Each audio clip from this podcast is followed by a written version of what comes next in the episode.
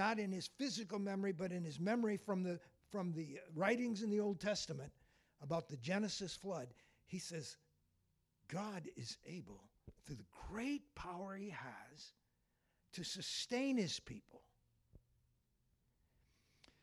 You know, I want to amplify this issue because there's this particular thing that I, I feel we need to understand what David is saying here. So we're going to go to the New Testament for amplification. And the first amplification that I want to see, I want us to see is from Ephesians chapter one. Very familiar passage of Scripture to many of us. Uh, where it's part of Paul's first prayer in the book of Ephesians for the believers at the church at Ephesus. All right, so let's go to verse eighteen. And he says, I pray also that the eyes of your heart would be opened or illuminated, that you might know or experience, have knowledge of, hope that he has called you to, the riches of his glorious inheritance in the saints, in you.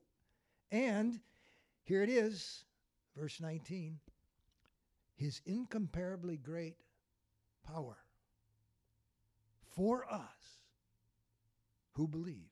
That's God's people. And then the apostle goes on to amplify, and I want you to listen carefully, that power, that power that the apostle Paul wanted the church to experience. He wanted the heart to be enlightened, that they would experience it. That power, Paul says, is like the working of his, here's the word, mighty strength that he exerted when he raised Christ from the dead. So we understand that the power that God gives to his people, the power that Paul the apostle wanted the church at Ephesus, Ephesus to know, is a resurrection power, is a power that not only protects and raises up, but gives fresh, new life and the ability to produce life.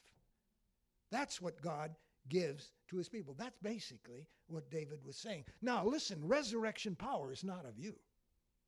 It's not of me. It's actually of God. And what this word strength is saying in the first part of Psalm twenty-nine, verse eleven, is that God actually gives his people his strength. He imparts his strength to you, brother and sister. Think of it. He just doesn't come along and say, ah, come on, pick up, grab your bootstraps. You can do it. I'm right by your side. No, he says, here is part of me. Receive part of my strength, divine strength. As a matter of fact, that's a wonderful thought, isn't it? Wonderful thought. So the second uh, amplification that we have out of the New Testament for this understanding of strength is out of the second epistle of Peter. Chapter one. I mean, you could, Pastor Mark, we could preach a series of messages out of this first grouping of scriptures in past in uh, First Peter chap, uh, Second Peter chapter two, Second Peter chapter one. But listen to this. Here it is again. His divine power. Speaking of God, his divine power has given. Let me let me personalize this. Has given you everything you need for life and godliness through your increasing knowledge and experience of him who called you to by his own glory. God called you. And the, the apostle goes on to say, through this, you are able to participate or experience the divine nature. Can you see the fact that God is giving you something of himself? When David says the Lord will give strength to his people, the overarching, powering strength that God himself has. So the way I like to see it, or the way I like to paraphrase this particular uh, phrase in the Psalm is not just the Lord gives his people strength, but the Lord gives his people strength, but the Lord gives his people his strength. Those are two very different phrases. Both are true, but the one, the Lord gives you his strength. Think of it, my friend. Think of it. Whatever you're facing today, and let me just say that everybody knows we're in the midst of a crisis right now, but crisis, is not a new thing. Ever since sin entered the human race in Genesis chapter three, crisis has been an experience that every human experiences, and more than one in their life. So while we are in the midst of a crisis now, and we are longing for being out of that crisis, the next one's just around the corner. There may be magnitude in crisis, small, large, but every crisis is relevant. What, and, and when you are in crisis, it's not small. No matter what it is, it's large. I understand that. God understands that. That's why, as David pondered the lightning, the thunder, the wind that twisted the oaks of Lebanon, if you read those verses three through nine and snapped them, that's why David said, this power, this God is powerful, and he's going to give some of that power to his people. Well, that's that first phrase in Psalm eleven. Let's go to phrase B. All right, so the first phrase was, the Lord will give his strength to his people. Second phrase is, the Lord will bless his people with peace. Now, the word peace in Hebrew is shalom, or we, in English we, we say shalom a lot. And uh, it's often used as, as a greeting or a parting word, peace, peace to your house, peace unto you. But this word peace, this Hebrew word shalom, is a massive word. It's absolutely massive. And there is no one English word, although that shalom is translated into peace in the English language, there's no one English word that, that covers it. Let me give you just a few of the meanings. It means, it means well-being, beyond your health, well, at ease with your personhood, feeling that you have value and that you have worth. Wholeness is another word that's encompassed by this. Wholeness. Safety is part of it. Prosperity is part of it. Happiness is part of it. You know, the only thing that can compare with this is the eternal kingdom that we're bound for, brothers and sisters. You see, that's why the human heart longs for peace. Because regardless of what some might think, we weren't made for anguish. We weren't made for stress. We weren't made for war. We weren't made to fight. Inside the D N A of every person who was made in the likeness of God is the longing for wholeness. Now, in our search for that, we go in a lot of directions. But the shalom of God is what encompasses eternity forever, or a word that we're more accustomed with, heaven. Careful reading of the end of the age scriptures tells us that God takes care of all of the things that cause stress and all of the things that cause brokenness, and he gets rid of them all, and what's left? Wholeness, peace. So God blesses his people with peace. Now let's amplify that for using the New Testament as well. So let's go to first to John chapter fourteen. The whole chapter of, of fourteen of John, Jesus is comforting his disciples because they're just starting to grapple with the aspect that great crisis is coming. Jesus is trying to tell them. They don't want to hear it. Great crisis is coming. For the sake of time, I won't amplify that anymore. Then we will go to verse twenty-seven of John chapter fourteen, where Jesus says to his disciples, and I would like you, in an effort to cause the scripture to come alive to you, to picture yourself. You've seen pictures of Jesus. You've seen artist renderings of the disciples. We're sitting with Jesus. We're not understanding everything. But all of a sudden, he pauses and takes the time to look around to everyone in the room, catches their eye, and he says this: peace I leave with you. My peace I give you. That's the phrase I want you to hang on to. Whose peace? When we think of peace, we think of someone coming and getting rid of all the, the problems uh, that cause, uh, to disrupt my peace, settling things out, stopping the argument, stopping the anger. That's part of it. But, but you see, I can have peace in the midst of all of those things because Jesus imparts that. Jesus gives it. And he goes on to say, the peace I give to you is not like the world gives. It's different. They can't replicate it. And that's what David was talking about in the psalm. He said, God will give his strength to his people, and God will bless his people with peace. As you're listening this morning, I just need to add this in. Scripture clearly states, and David says, God will do this for his people. His people. He will give strength to his people. He will bless his people with peace. God desires to give peace to the whole world.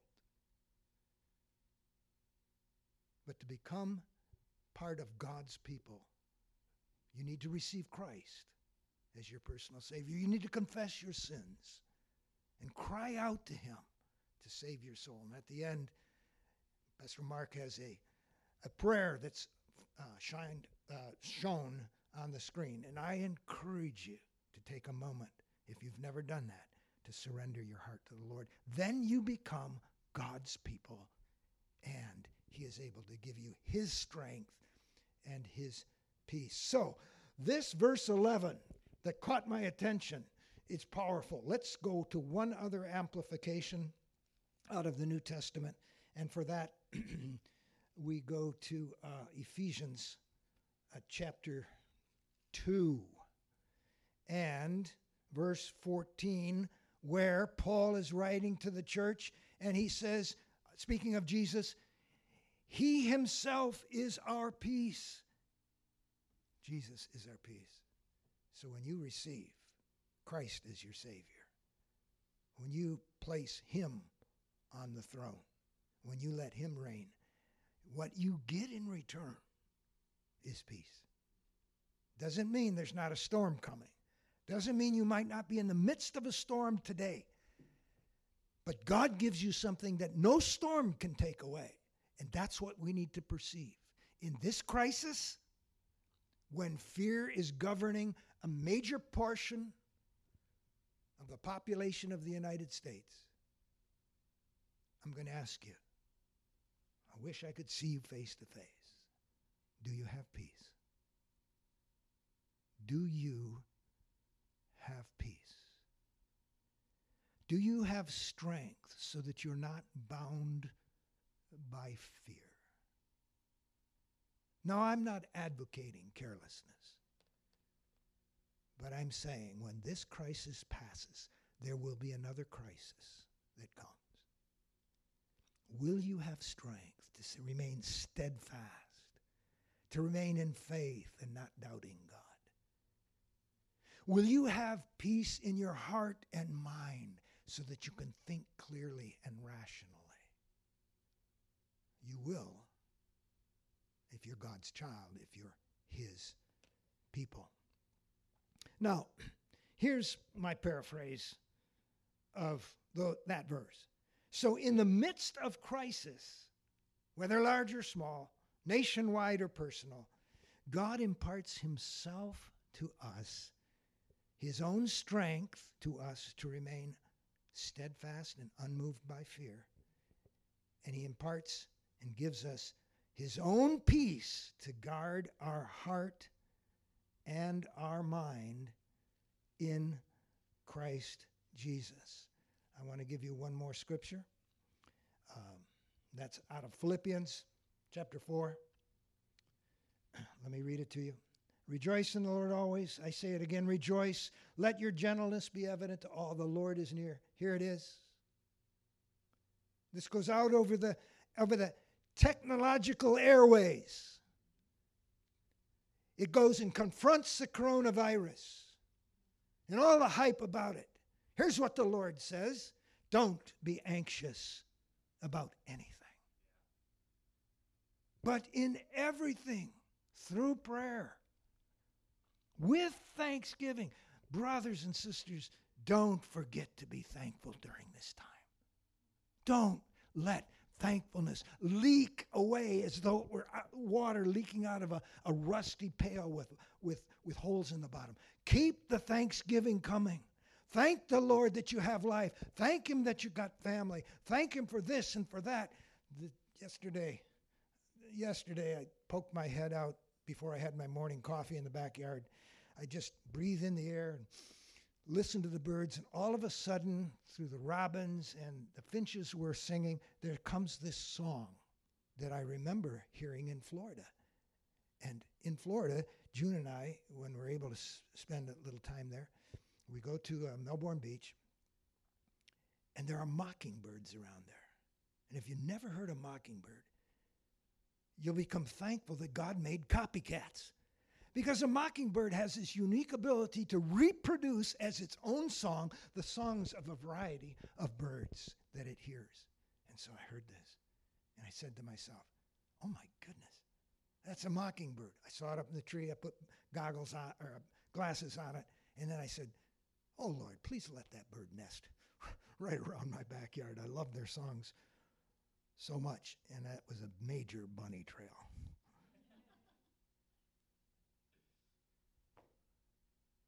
God gives peace to His people, so our hearts will not faint. Let me finish this passage. Well, I think that's good. That's good for that passage. Well, what about verse ten? I said there was, it was ten, verse ten and eleven that, that occupied uh, my attention. Verse ten speaks about the fact that the Lord is always enthroned. So let's say it this way. Even times when we can't perceive it, God's in charge.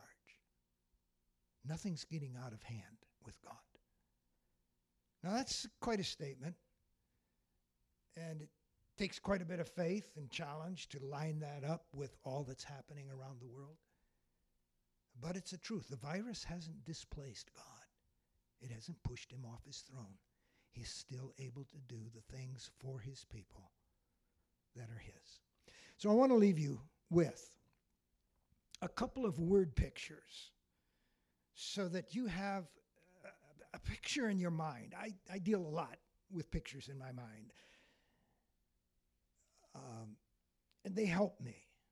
So the first picture I want to leave with you, I am, I am reading a fascinating book called The Wilderness World of John Muir. And John Muir lived uh, in the middle to middle of the eighteen hundreds. I think he died and passed in uh, nineteen fourteen. He is the man who is almost solely responsible for uh, the preservation of the Yosemite National Park, and also uh, he was involved in the creation of the Grand Canyon, Kings Canyon, Petrified Forest, and Mount Rainier National Parks. He was a self-proclaimed naturalist, and he walked all over this land and had journals, tons and tons of journals. I'm reading this book. It's fascinating to see uh, our country through the eyes of this man, recorded in detail from those years, well over one hundred years ago. So here's one small Uh, entry to his journal. Now, I was reading this subsequent to pondering this psalm, and the minute I read this, I said, I've got to use this in this message. So here it is. He's in Cuba for about three weeks. He says in his journal entry, one day, when walking along the coral shores of Cuba gathering shells, I find it, I found a tiny, fragile purple flower with its circlets of petal confidently opened to the bright tropical sun. Are you starting to get a picture? Work at it. It lived in the coral rocks along the edge of the ocean that were washed by the heavy white-capped waves from every storm coming down from the north. In these northers, N O R T H E R S, nor storms from the north, in these northers, the dread of seamen, wave after wave rolled over this small flower, tons in weight, sufficient to crush a ship. But the little purple plant, tended by its maker, simply closed its petals and crouched low in its crevice of a home and enjoyed the storm in safety. Is that poignant? It's a picture. Now I want to amplify that picture very quickly with one of my favorite passages from the Old Testament. If you'll turn to Ezekiel thirty-three, you may know where I'm going already. If you don't, I, I encourage you to uh, put a bookmark in there and spend some time in Ezekiel, or er, in Exodus thirty-three. Did I say Ezekiel? I'm sorry, I meant Exodus. Beg your pardon. A little rusty, Pastor Mark. So here's the setting. God's talking to Moses, wants him to lead the people. Moses is reluctant. Moses says, don't, if you go with me, I'll, I'll, I'll, I'll lead them. And the Lord finally says to him, okay, I'll, I'll go with you. I'll lead you. And then Moses says, and one last thing, show me your glory. So this is such an intimate passage, but there's a picture, a word picture, that should immediately connect with the excerpt I read from John Muir's writings. Here we go. Lord talking to Moses in verse nineteen, Exodus thirty-three. I will cause all my goodness to pass in front of you, and I will proclaim my name, the Lord, in your presence. Now, and I will have mercy on whom I will have mercy, and I will have compassion on whom I will have compassion. Now get this, verse twenty. Here's your picture. But you cannot see my face. No one can see me and live. What God is saying, he is absolutely too awesome. We need to be resurrected in our new glorious bodies to be in the presence of the Lord. That's basically what he's saying. Verse twenty-one. Catch this. Please catch this. But the Lord said to Moses, there is a place, every word in this, catch every, there is a place, this is God speaking, near me, where you may stand on a rock, every word significant. And when my glory passes by, I will put you in the cleft in the rock, and, and I will cover you with my hand. Now think of that little purple flower on the rocky coral shores of Cuba. Petals out, outstretched to the sunlight, but when the storm comes, it just retreats into shelter of the cleft of the rock. Jesus, my brothers and sisters, is our rock. And the moment when God imparts his strength and blesses you with his peace, he takes you from standing on the rock that is Jesus, and he puts you in the cleft of the atonement scar in Jesus' side. And he puts his hand over it as though saying, this is my work. My son has you on one side, and I have you on the other. Do not fear. And this is the message that I felt the Lord wanted me to bring to you. If you are a believer, if you are a Christian, regardless of what the winds blow, regardless of what the nations do, you can have the strength of God, and you will be blessed by God with his very own peace. Let me pray with you here, and then we'll be finished today.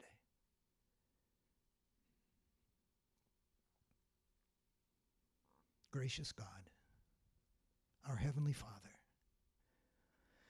I pray for all those watching and listening and who may listen and watch at a later date, that this word, out of your word, would take on a life of its own as they read it and as they hear it. And it, your peace, would guard their hearts and their minds in Christ Jesus through this storm of life and any storms that may come. Amen. In a moment, that prayer will be flashed up on the screen. Again, I encourage you to make it your prayer today.